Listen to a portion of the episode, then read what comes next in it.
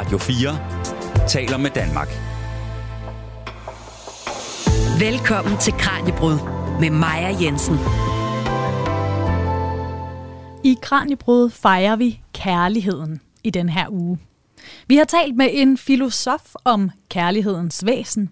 Vi har talt med en hjerneforsker om, hvordan kemiske processer i hjernen får os til at blive forelsket. Og så har vi talt med en medieforsker om kærlighedsklichéer i filmenes verden. Og vi er slet ikke færdige med at tale om kærlighed. I dag dykker vi ned i litteraturens verden, for hvis der er noget, der er blevet skrevet om, så er det kærlighed.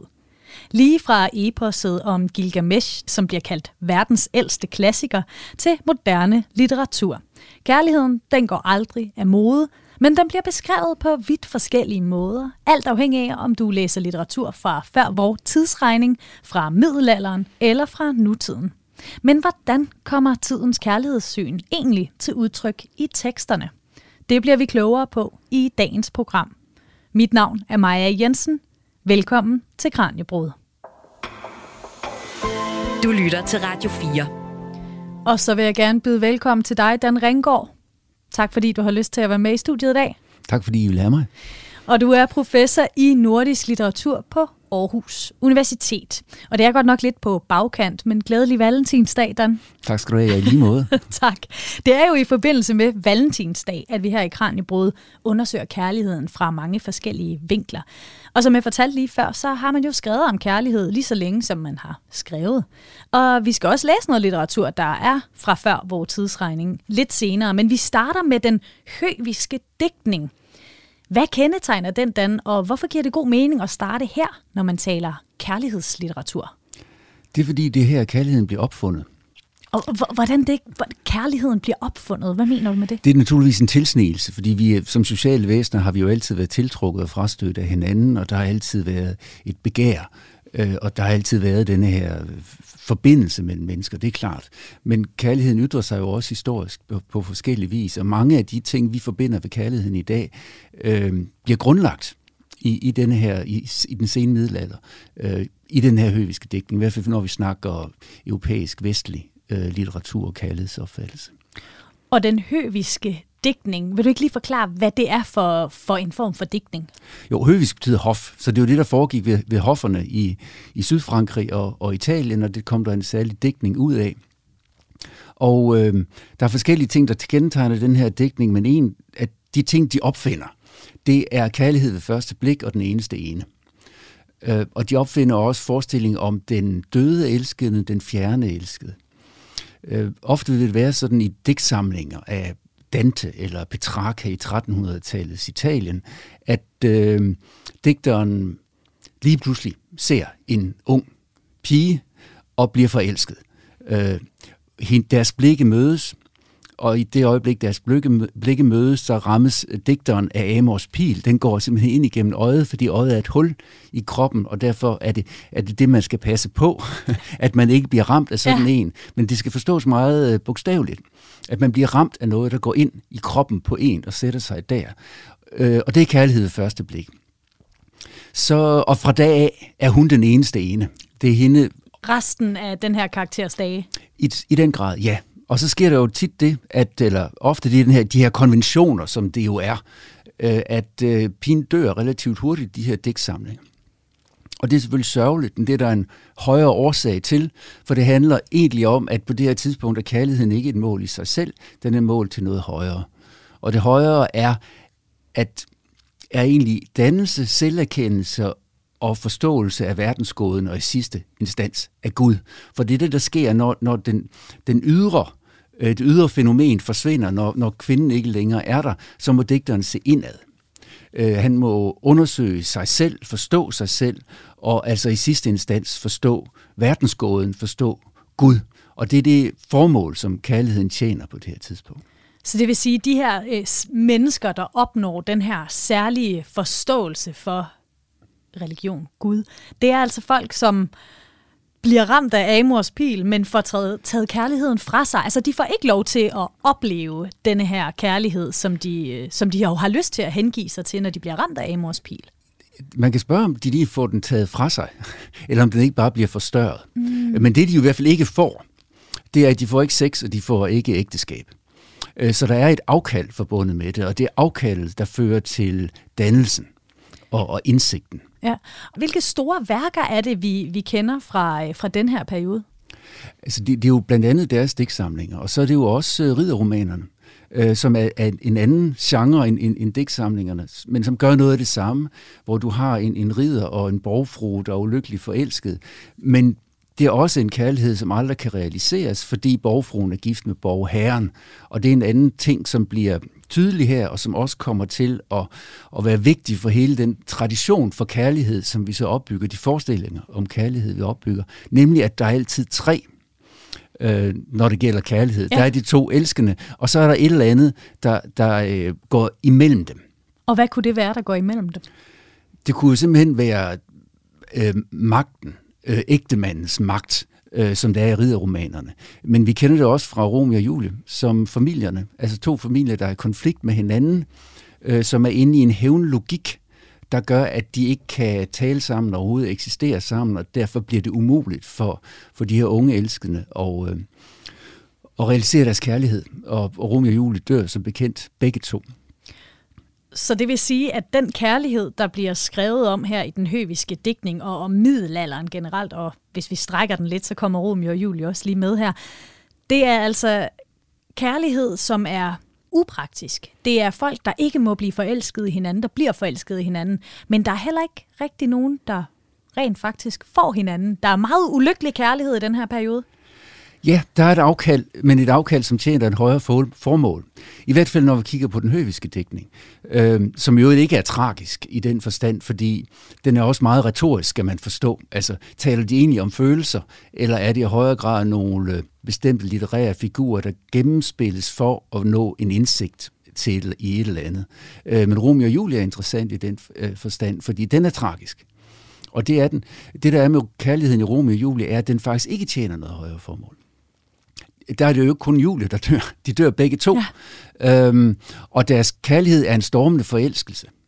Der er ikke noget indblik i verdens altid, eller, eller det guddommelige her. Der er ikke noget guddommeligt, øh, der hverken kan hjælpe eller komme i vejen for det her. Det er en, en, en sanselig jordisk kærlighed mellem to, som bliver obstrueret af den her tredje part, som i det her tilfælde altså er familien. Så det er et helt anderledes sekulært, øh, jordisk øh, kærlighedsdrama, vi ser udspille sig i Romeo og Julie i forhold, som jo er fra begyndelsen af 1500-tallet, øh, end det vi så i, i 1300-tallet hos Dante. Ja, men det vil altså sige, når vi så, hvis vi går lidt tilbage og kigger på den høviske digtning igen, så er det altså det aller ypperste, det er ikke kærlighedsrelationen, det er så kærligheden til og forståelsen af Gud? Ja, det, det er jo, det er jo en, en, en kristen tradition, og det er også en platonisk tradition. At, at en ting er den sanselige kærlighed, noget andet at den idé, øh, som gemmer sig bag den, som er større end den sanselige kærlighed i sig selv. Men det, der også er interessant ved den dækning, er, at kærligheden er sanselig. At den ikke bare er åndelig. At det ikke bare er en diskussion om, om at finde en eller anden indsigt i noget større, men at det går gennem noget, som er sanseligt og som insisterer på at være sanselig. Og det er jo blandt andet, fordi det er litteratur. Ja. Fordi så vil litteratur ofte være i modsætning til filosofi eller teologi, så, så er den sanselige kærlighed noget, som kan formulere sig og øh, vises i, øh, i litteratur. Ja, men nu nævnte du nogle af de her fortællinger, hvor at kvinden dør, og manden skal leve videre uden sin, sin udkårne, ja enten fordi hun dør, eller fordi hun på en eller anden måde ikke er tilgængelig for ham. Og dem er der altså skrevet ret mange af, og nu skal vi se nærmere på endnu en, som er fra lidt senere, nemlig i 1700-tallet. Du lytter til Kranjebrud på Radio 4. Og det er altså kærlighedslitteratur, vi taler om i dag, og derfor har jeg besøg af Dan Ringgaard, professor i nordisk litteratur på Aarhus Universitet. Og Dan, nu sagde jeg, at vi bevæger os lidt længere frem. Vi bevæger os frem til 1700-tallet, hvor der virkelig, den her idé om den romantiske kærlighed, den bliver virkelig dyrket. Men hvordan kan vi se, at synet på kærlighed har ændret sig fra, fra middelalderen til 1700-tallet? En af de ting, der sker i, i, i 1700-tallet, er, at vi får den gryende romantiske kærlighed, som er øh, den store følelse, og troen på, at lykken kan komme igennem det her kompleks af følelser, som vi kalder kærlighed. Og at vi kan samle alt, hvad der er godt i kærligheden. Det vil sige både, både vores, vores kropslige begær, vores behov for at få en sjælepartner og vores indsigt i verdens altet. Mm. Alt det kan vi få på én gang, og vi kan til og med blive gift med ham, eller gift med hende. Øh, så der, der kommer nogle, hvad skal vi sige, bare ambitionerne på kærlighedens vegne øh, bliver voldsomme i ja. det her, øh, periode, den her periode, og derfor bliver det, får vi også en meget følsom litteratur, som undersøger de sammenbrud, der jo så sker, når, den, når det her ideal ikke øh, kan gennemføres. Men pludselig så kan vi altså realisere os selv, ikke ved hjælp af en forbindelse til Gud, men via kærligheden. Lige netop, ja. ja.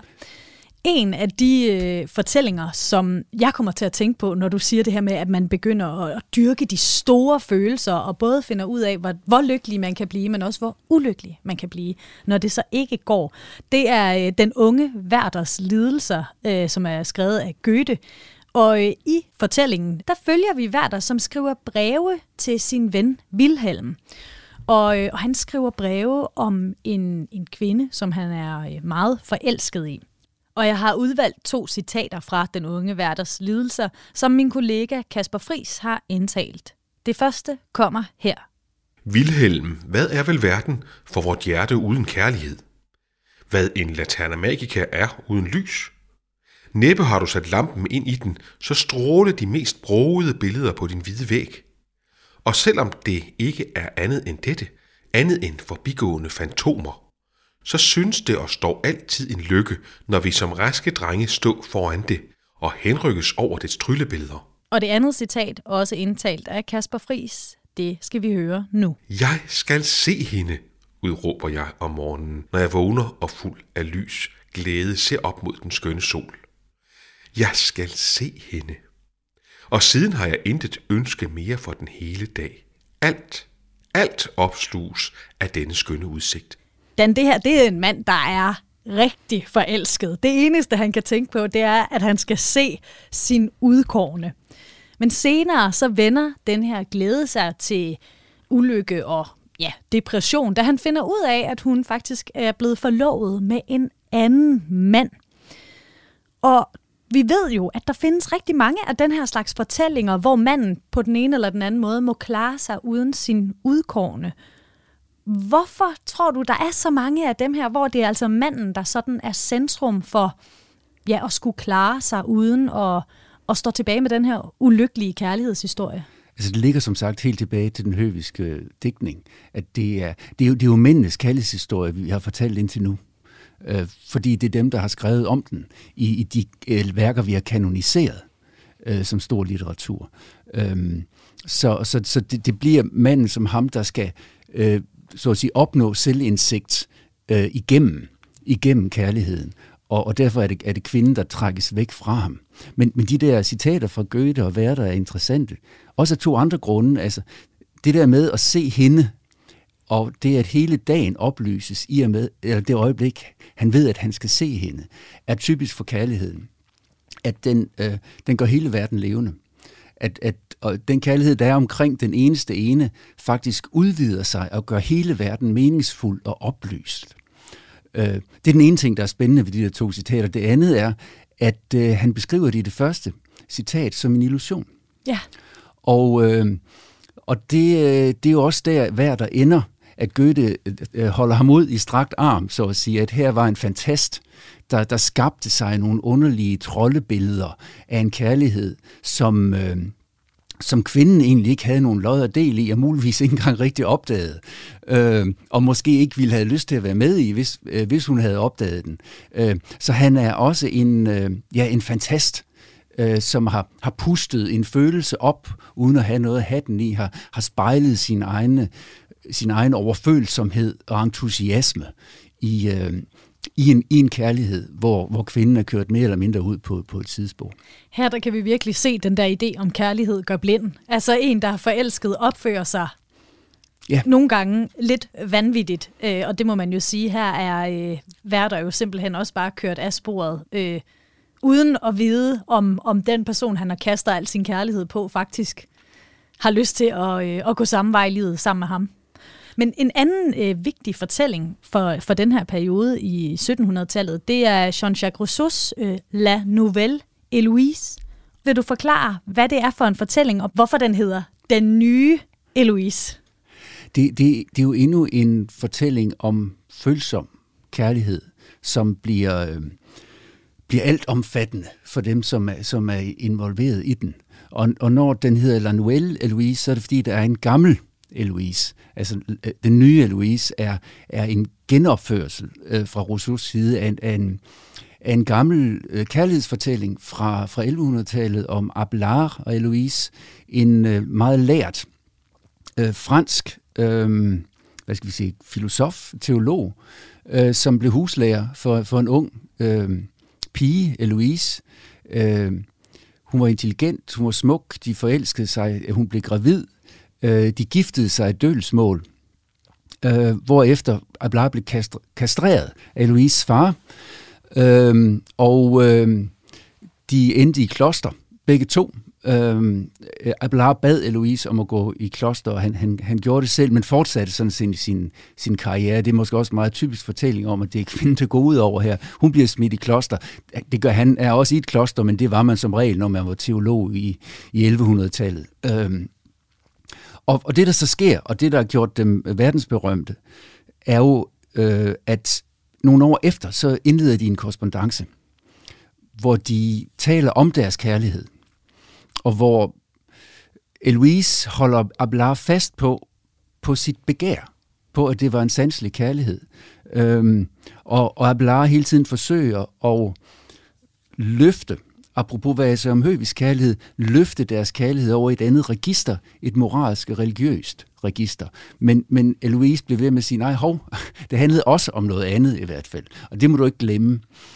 Og, og det, øh, det er jo interessant, fordi det så er en af de få kvindelige stemmer, vi får øh, i den her kærlighedshistorie, i hvert fald i den kanoniserede litteraturhistorie. Ja. Og øh, jeg har udvalgt nogle øh, citater, Dan, hvor, at, øh, hvor man kan sige, at det i høj grad kommer til udtryk, det her du siger med, at Eloise forsøger at huske Abelard på, at vores kærlighed, den var altså ikke kun den her øh, højere øh, kærlighed til Gud. Vi havde også et begær til hinanden. Min kollega Emma Elisabeth Holtet har indtalt to dele af brevet fra Eloise til Abelard. Det kommer her. Skønt hustrunavnet gælder for mere helligt og mere bindende, har det dog altid forekommet mig sødere at kaldes din elskerinde, eller hvis du ikke bliver vred, din frille eller bolerske. For at jeg, jo mere jeg ydmygede mig for din skyld, kunne opnå større ømhed fra din side, og således også gøre mindre skår i din berømmelse – du herlige. Jeg takker dig, fordi du selv ikke helt har glemt dette i det ovenfor omtalte brev, du i form af en trøsteskrivelse har rettet til din ven. Du har der ikke forsmået at udvikle nogle af de grunde, med hvilke jeg forsøgte at få dig bort fra vort ægteskab, hvor usagelige bryllup, men du har fortidet de fleste, der fik mig til at foretrække elskov for ægteskab, frihed for lænker. Svar mig på én ting, hvis du kan. Hvorfor er jeg efter vor indtrædelse i klosterlivet, som du alene besluttede, blev en genstand for en forsømmelse og glemsel fra din side, at du hverken nærværende vederkværer mig med din samtale, eller fraværende trøster mig med et brev? Svar mig, siger jeg, hvis du kan. Eller også vil jeg sige, hvad jeg mener, eller rettere, hvad alle formoder. Der er jo rigtig mange følelser på spil i Louises øh, brev til Abelard. Han svarer hende så i et brev, der starter således. Til Aloise, hans elskede søster i Kristus. Fra Abelard, hendes bror i Kristus. Når jeg efter vor omvendelse fra verden til Gud endnu ikke har tilskrevet dig noget til trøst eller formaning, bør grunden ikke søges i min forsømmelighed, men i din forstandighed, som jeg altid har haft den største tillid til. Hvis det derimod synes din ydmyghed anderledes, og du endnu i det, der vedrører Gud, trænger til min undervisning og mine skrifter, skriv mig så til om det, som du ønsker, for at jeg kan sende dig svar, eftersom Herren indgiver mig det. Og det var min kollega Kasper Fris, der læste op fra brevet fra Abelard til Eloise. Du lytter til Kranjebrud på Radio 4. Dan, hvad er det, der kommer til udtryk i den brevveksling mellem de to ja, tidligere elskende, som nu sidder på hver deres kloster? Ja, det er jo en kastreret mand, der taler som en kastreret mand, kan man sige. Det må man sige. Øh, og de, de havde jo også, altså deres forhold var jo, at han var huslærer, og hun var elev. Og, og de falder på en måde tilbage i, i det her, og der er simpelthen, hun får en belæring. Hun får at vide, at øh, hun, hun skal lade være med at snakke om det der, og hun skal prøve at glemme det. Øhm, og, og hvorfor han så ønsker det, det, det, det fremgår ikke af de der citater, vel? Men, men han forsøger i hvert fald at, at, at flytte øh, hendes opmærksomhed fra en... Øh, fra seksualitet, fra en, en sanselig kærlighed i det hele taget, og så til en, øh, en moralsk og religiøs kærlighed. Ja. Hvorfor er, øh, er de her breve en vigtig del af, af kærlighedslitteraturen, eller som du sagde, altså en del af den kanoniserede kærlighedslitteratur? Det er jo fordi, det er en af de første myter til den øh, kærlighed, som bliver sat på formel i den høviske kærlighed. Det, det handler om to elskende, der bliver trukket fra hinanden, godt nok efter at have haft hinanden. Ikke? Det handler også om en tredje part, der intervenerer. Det handler også om det eneste, om den eneste ene. Og, og så er den jo bare virkelig lidenskabeligt, hvilket er usædvanligt for, for, for tiden, at vi faktisk finder den her type af, af sanselig kærlighedslitteratur. Ja, og at det er kvinden, der er den sanselige. Ikke mindst, ikke mindst, ja. ja. Og når vi taler om øh, kvinder den i kærlighedslitteraturen, så skal vi faktisk øh, endnu længere tilbage nu. Øh, fordi en, en anden forfatter, som fokuserer på kvinder, det er Sappho. Det er en kvinde, der levede i 600-tallet før vores tidsregning på den græske ø Lesbos. Og hun skrev digte, som er øh, overleveret til i dag, og i dag der findes de i, i fragmenter. Og de er oversat til dansk øh, i flere omgange, blandt andet af Mette Mostrup og Mette Christiansen i bogen Sappho, der udkom i 2021. Og nu skal vi høre endnu en oplæsning fra min kollega Emma Elisabeth Holtet, der læser et digt op, hvor Sappho beskriver kærligheden.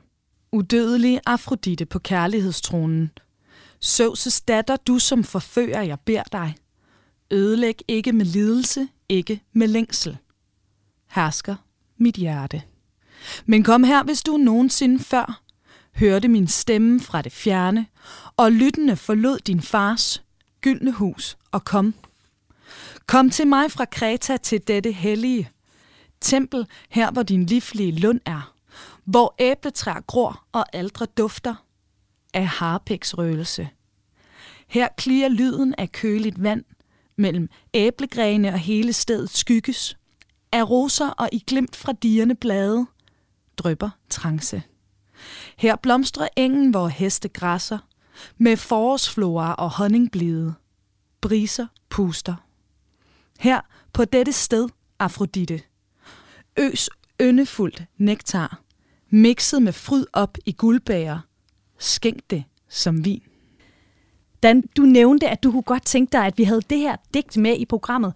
Hvad er det, hvad er det Sappho beskriver her? Altså for det første er det jo sjovt at gå bag om hele den overbygning, der ligger med platonismen og kristendommen, og som fører til den høviske kærlighed, og den, de der forskellige formler for, hvad kærlighed så er, som stadigvæk er vigtigt for os. Nu går vi bag om det hele. Ja. Og, og, og, og Sappho, Sappho har det skidt, fordi hun ikke er forelsket. Ikke? Fordi når vi ikke er forelsket, så er der ligesom ikke mening med noget som helst, så derfor beder hun Afrodite om, at hun må blive forelsket. Og den forelskelse, hun beder om, er en sanselig forelskelse. Hun vil simpelthen være forelsket, og hun vil have lov til at begære noget. Og når hun først er, kan, hvis hun kan få lov til at være der, hvor nektaren bare flyder i enhver forstand, så, så er livet igen meningsfuldt, så er det værd at leve. Jeg kommer, når du siger det, så kommer jeg til at tænke på Platon, der cirka 200 år senere har det vel været, skrev den symposion, en filosofisk dialog af en slags. Men der er et øh, segment, hvor at øh, han beskriver, hvordan mennesket er et halvt menneske, der er i evig søgen efter sin anden halvdel. Altså, kan man sige noget om, at, at i denne her periode, altså det er jo ja, før vores tidsregning, at, at livet er simpelthen, man, man ser på livet som noget, som er for kærligheden. Altså livet er ikke noget værd, hvis ikke det er for kærligheden. Vi, vi lever i evig søgen efter begæret, efter den eneste ene. Det, det, det vil både, både Platon og Sappho nok sige, men, men på nogle meget forskellige præmisser. Fordi øh, øh, Øh, Platon lægger den her fortælling om, at vi er blevet delt i to, og nu søger efter hinanden, og dermed altså den her længselsfortælling mod en fuldkommengørelse i, i munden på øh, komediedigteren Aristofanes. Øhm, og Platon selv vil jo, hvis vi skal se mere overordnet på det, vil jo nok mere have den her idé om, at kærligheden faktisk er til for noget mere og større.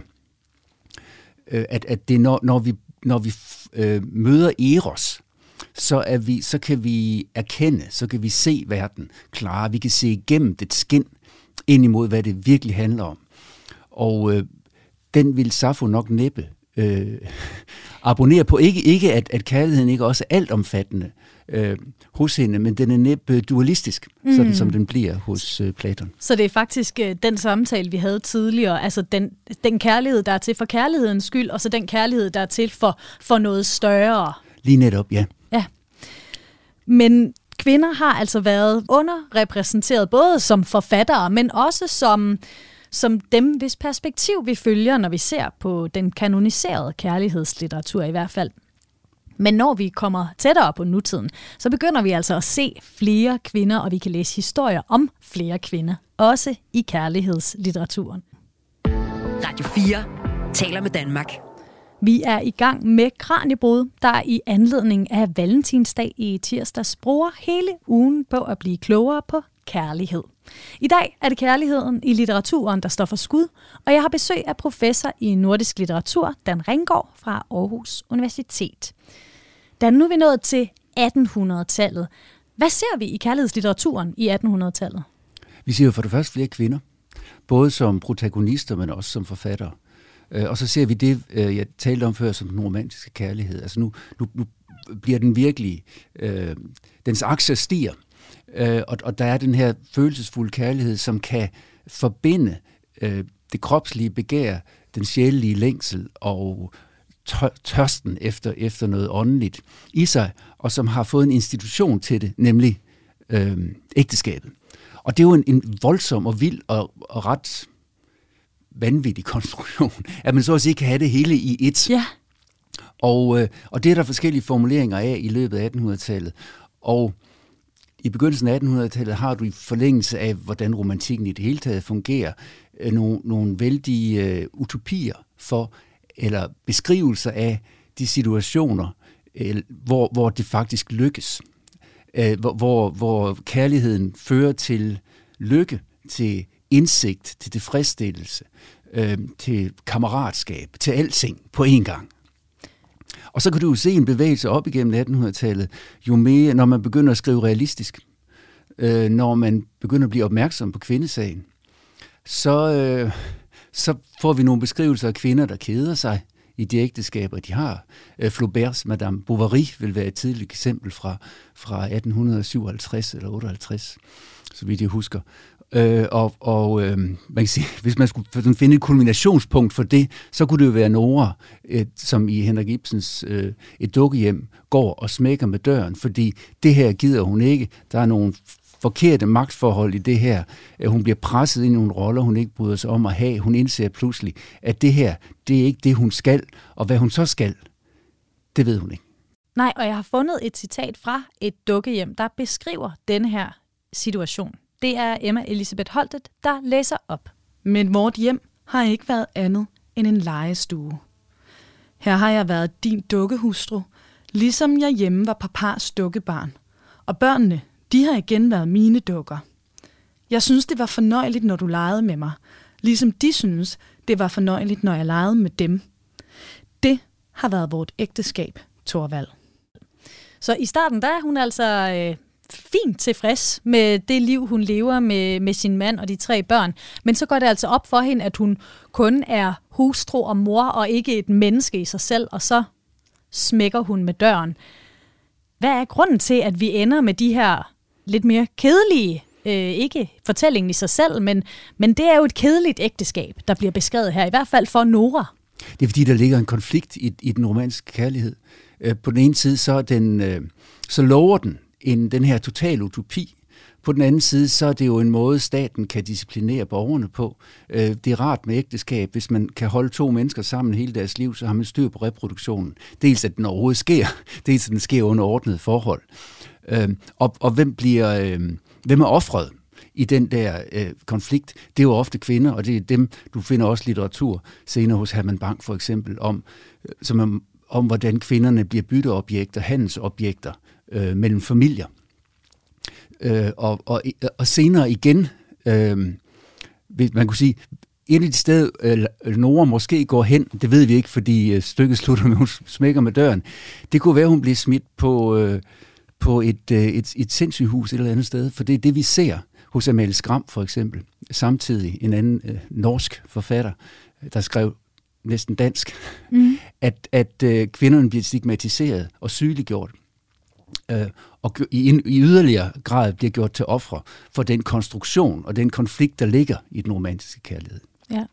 Og så... selvfølgelig også ligger inde i hovedet på dem, fordi de tror jo også på den, ikke? og de håber på den, øh, men bliver fanget i nogle øh, strukturer, som, som gør det umuligt for dem overhovedet at komme i nærheden af den utopi. Ja. Noget, jeg også synes er interessant, det er den her beskrivelse af de her ægteskaber, der mere er for fornuften end for følelserne. Altså det er jo også først efter noget tid, at det går op for Nora, at hun egentlig ikke synes, at øh, hun øh, realiserer sig selv på den, på den bedst mulige måde i det øh, ægteskab og med de børn, hun har fået. Og de her fornuftsægteskaber, dem er der jo tonsvis af i litteraturen, også i den her periode. Hvis vi går lidt tidligere tilbage i starten af, af 1800-tallet, midten af 1800-tallet, der udgiver Emily Bronte Wuthering Heights, øh, Stormfulde Højder på dansk. Og det er fortællingen om Catherine Earnshaw, der vokser op med plejebrødren Heathcliff. Og så er der nogle naboer på øh, ved siden af, det er familien Linton. Og historien handler om de her to familier, fordi Catherine og Edgar Linton de indgår i et såkaldt fornuftsægteskab, fordi de er fra samme stand, selvom Catherine egentlig er rigtig vild med Heathcliff, og at Heathcliff er rigtig vild med hende. Og derfor så ender det ufatteligt ulykkeligt. Og jeg har fundet et citat, der indkapsler hele romanen. Jeg egner mig ikke bedre til at være gift med Edgar Linton, end at være i himlen. Og hvis det onde menneske derinde ikke havde trukket Heathcliff så langt ned, havde jeg ikke tænkt på det. Nu ville det være umuligt for mig at gifte mig med Heathcliff. Det ville nedværdige mig. Derfor skal han ikke få at vide, at jeg elsker ham. Jeg elsker ham ikke, fordi han er køn, men fordi han ligner mig mere, end jeg selv gør. Uanset hvad vores sjæle er skabt af, så ligner de hinanden så fuldkomment, at Lintons er så forskellig fra vores, som en månestråle er det fra et lyn eller frost fra ild. Og det var endnu en gang min kollega Emma Elisabeth Holtet, der læste op. Der er virkelig noget passion på spil her også, Dan. Stormfulde højder er jo nok kendt for sin kærlighed, for, sin stormfulde, for sine stormfulde højder. Ikke? Mm. Øhm, så den der stormende forelskelse, som vi jo også bruger, det, det er det adjektiv, vi nogle gange bruger omkring forelskelsen. Ikke? Og så er den kendt for den, hvad skal vi sige, tragiske skygge, og, og også måske for, for kvinden som hende, der som spøgelse kaster en skygge hen over den her kærlighed, og som en form for offer for den. Øhm, men ellers så selve øh, det der med at have et fornuftægteskab, bliver jo først et problem det øjeblik, du har en løsning på kærligheden, som inkluderer ægteskabet. Altså det var ikke et problem for Dante at have en kone og mange børn, og så samtidig øh, skrive om Beatrice, som altså ikke var, var hende, han var gift med, øh, fordi hun var en retorisk konstruktion og en forestilling, og muligvis også et virkeligt menneske, men hun var et helt andet sted, øh, og de der ting kunne sagtens øh, forbindes. Det kan de jo ikke, når du først har den der pakke, og du insisterer på, at det hele skal med. Og så får du den her type konflikter, og du får nogle konflikter ind i kærligheden, som her, altså mellem forelskelsen og så igen den tredje part, jævnfører værter, altså et fornuftsægteskab, et borgerligt ægteskab, som skal sikre, at det nu også går ordentligt, som i det her tilfælde går begge, begge de to elskende imod. Så man kan også sige, før vi får den her idé om den eneste ene, som vi så også bliver gift med, så er der egentlig ikke et problem med, at, at ægteskabet måske er lidt kedeligt, fordi så høje forventninger sætter vi slet ikke til det. Men når først det er en samlet pakke, og vi skal have alt fra det ene menneske, så begynder vi også at fortælle de her historier om den ulykkelige situation, hvor at man ikke får alt fra den samme person. Ja, det kærlighedsægteskabet, som, som, som langsomt vinder øh, i betydning op igennem århundrederne. Mm. Og øh, nu er vi efterhånden ved at øh, nå op til i dag, eller vi tager i hvert fald springet op til øh, moderne litteratur. Fordi vi har set nærmere på kærlighedslitteratur gennem tiden, og øh, nu skal det altså være moderne litteratur her i den sidste del af programmet. Radio 4 taler med Danmark. Vores samfund det har ændret sig rigtig meget siden 1800-tallet, den periode, som vi besøgte lige før, øh, hvorfra vi jo blandt andet kender fortællingen om Catherine Earnshaw og Nora. Hvis vi ser på den moderne kærlighed, så ligger skilsmisseprocenten i Danmark på knap 40 procent. Altså 40 procent af dem, der bliver gift, de ender statistisk set med at blive skilt inden for de første 50 år af ægteskabet. Den Ringgaard, når vi ved, at den moderne kærlighed, den ikke altid varer evigt, og at den eneste ene måske er mere serielt forstået, end vi havde troet engang, så kunne man godt tro, at kærlighedslitteraturen, den så også afspejler den her mindre romantiske og storslåede kærlighed. Er det rigtigt? Ja, det synes jeg, den gør. Øh, først skal vi nok huske på, at den romantiske kærlighed stadigvæk lever i bedste velgående, fordi det sydlandet er det så genial en utopi, at den ikke bare forsvinder, selvom den har en række konflikter indbygget, øh, indbygget og selvom om den kan være meget svært at håndtere sådan i praktikken, øhm, så, så er det så, så stærk en fortælling, at, at den, den, den varer ved, og at vi stadigvæk kan identificere os med den. Hmm. Øhm, men der, der sker selvfølgelig nogle forskydninger i den, og, og det allerførste er måske faktisk seksualitetens betydning. Ja. Øh, seksualiteten som noget, der egentlig først bliver synligt som begreb, som noget, vi taler om, og det, i midten af 1800-tallet, øh, og som jo bliver sat på dagsordenen af psykoanalysen og Freud. Altså der får vi at vide, at seksualiteten er faktisk væsentlig for vores liv, for vores identitet. Subjektet er ikke herre i eget hus. Øh, der er nogle ting, som er styret af nogle drifter, som gør noget ved os, og som vi ikke bare lige kan kan lade som ingenting. Øh, alt er unyttigt, undtagen hvor skælven, skrev Sofus Clausen i begyndelsen af, af det 20. århundrede. Øhm, så, så seksualiteten får en anden, anderledes central placering, øh, hvilket egentlig gør Safo mere moderne end, end Dante. Ikke? Øhm, og, og så kommer der selvfølgelig nogle sociologiske øh, ting og nogle ideologiske ting hen ad vejen. Blandt andet jo, som du antydede, det serielle monogami. Ikke? Altså den omstændighed, at vi måske nok øh, lever med den eneste ene, men der er nogle stykker af dem i løbet af et liv. Øh, og vi måske også øh, får børn med, med, med flere forskellige partnere. Og så får vi en helt en anderledes sådan flydende familiestruktur. Ja. Øh, samtidig øh, og det kan man også se i litteraturen, så, så sker der jo også en mere flydende kønsbevidsthed. Mm. At, at øh, det er ikke altid lige let at vide, hvem der er han og hun. Øhm, så, og og, og øh, den, den der voldsomme opdeling i noget, der er homoseksuelt og noget heteroseksuelt, er også, bliver også dekonstrueret. Øhm, og hvor, hvor omfattende de her ændringer er eller bliver, kan være vanskeligt at sige, men det er jo tydeligvis nogle bevægelser, der findes i vores kærlighedsopfattelse, og som lader til at være ret grundlæggende. Ja. Er der nogle øh, fortællinger, som kan være eksempler på nogle af de tendenser, du taler om her? Altså, øh, hvad, hvad det sidste angik, altså hele det der mere, den her mere, mere flydende kønsbevidsthed, så, så øh, kom der for nogle år siden, jeg tror det er 2015, men den øh, er, jeg tror det var 19, den kom på dansk, en amerikansk forfatter, Maggie Nielsens øh, Argonauterne, som jeg synes er et godt eksempel på det. Øhm, på det her med det mere, ja, den ja, mere flydende kønsforståelse. Øhm, på, på en måde er det en ny Abelard Louise, på den forstand, det, det, det er en fortælling om en stormende forelskelse, to mennesker, som begærer hinanden på den ene side, men samtidig også virkelig har en intellektuel forståelse med hinanden og en intellektuel diskussion kørende med hinanden hele tiden. Så det er, det er både, ja, hvad tænker du, og hvad tænder du på, mm. for at, at, at parafrasere noget, der står i bogen, som kører parallelt med hinanden.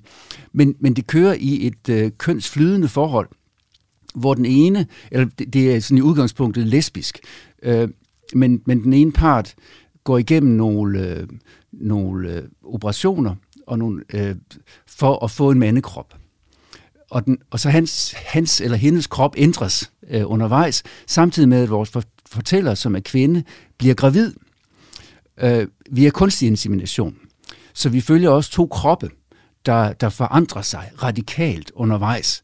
Øh, så på den ene side en nærmest universel øh, kærlighedshistorie, i hvert fald en, vi sagtens skal spejle tilbage til Abelard og Louise, men med nogle helt anderledes øh, flydende øh, kønsforhold. Det lyder også som om, at øh, kærligheden bliver mere kropslig gjort på en eller anden måde jeg tror, man skal være forsigtig, for jævnfør hvad, hvad du lige læste op af, af Eloise, mm. så er det jo ikke fordi det sanselige begær eller kroppen ikke har været der, og det er også en pointe med den romantiske kærlighed, at det er krop, sjæl og ånd. Altså både det seksuelle begær, øh, behovet for at have en livsven, en kammerat, og så øh, det, at kærligheden også øh, åbner ens øjne for universet, simpelthen. Det er det åndelige. Så, så det har hele tiden været der, men hvis vi tænker på det som en trekant, så kan man måske nok sige, at den, den, øh, den, den, det, det, det punkt, vi, vi, vi kalder sex eller krop, har fået en øget betydning. Som jeg sagde, i det 20. århundrede er psykoanalysen et godt eksempel på, ja. på, på hvordan det, det er, er blevet, har fået en større betydning. Øh, og, og, og, øh, men igen med Maggie Nelsons øh, argonauterne, så handler det jo også om, at, at jo, der er rigtig meget krop, men der er jo også stadig der er lige så meget øh, ja, kammeratskab.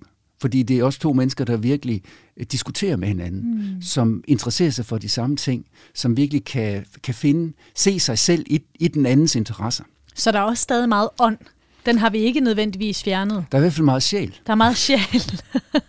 altså sjæl forstået netop som kammeratskabet, ja. som det, at man genkender sig selv i den anden, at det er en sjæle, de to sjæle ligesom står i, i korrespondence med hinanden. Du lytter til Kranjebrud på Radio 4. Og i Kranjebrud i dag, der har vi altså dykket ned i kærlighedslitteraturen. Vi har været langt tilbage, og nu er vi altså kommet op til nutiden og den moderne kærlighedslitteratur. Og derfor skal vi nu høre fra en forfatter, der selv har skrevet en kærlighedsroman, eller en roman, der handler om den moderne kærlighed. Mand og barn er navnet på denne her moderne kærlighedsroman, der udkom sidste år. Bogen er skrevet af Puk Kvartrup. Det var hendes anden roman, og hun fortæller her selv, hvad mand og barn handler om. Altså mand og barn, det er en moderne kærlighedsfortælling om en kvinde og en mand, der mødes, og hvor det er, at de har en fortid. Altså det er ikke sådan, det er unge mennesker, men det er stadig mennesker, hvor det er, at de har noget, øh, der er sket før de mødes. Hun har et barn, og han har øh, haft en kæreste tidligere, så på en eller anden måde, så er det lidt hinandens andet valg. Altså de, de, de træffer hinanden, hvor der er nogle ting, som der er gået galt. Så jeg ser sådan lidt, at det er en kærlighedshistorie om sådan, øh, altså nogle potteskår, der på en eller anden måde limes sammen til noget, der skal ligne en potte igen, eller noget. Øh, og de prøver så at øh, at danne en familie også. Øh, hovedpersonen Vibe, hun har et barn i forvejen, øh, Lærke, øh, og, så, øh, og så Adam, han skal både være kæreste og også på en eller anden måde far.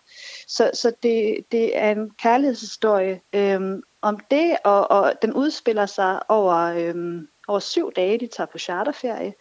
Øh, jeg så det lidt som en moderne skabelsesberetning, da jeg skrev det. Øh, altså Gud havde øh, syv dage til at, at skabe jorden, øh, og øh, Vibe og og Adam, de har syv dage til at, at skabe en familie. Øhm, og det, som der er med Gud, det var, at øh, på syvende dagen, der slappede han af. Det, øh, det kunne han jo bare, fordi han skabte lidt ovenfra. Han, han hang over det hele, og så hvor fedt det var, det han havde gjort. Øh, og det kan de så ikke, eller det kan Vibe ikke. Hun skal hele tiden være nede på jorden og skabe øh, den her familie øh, på charterferie i Ægypten. Ja. Hvorfor er det den type af kærlighed, du beskriver? Jamen, jeg tror, jeg synes, at den kærlighed er mest interessant, øhm, fordi at altså, den storladende kærlighed, forelskelsen, den er, altså, det er, det er enormt store følelser, som øh, de fleste af os kender.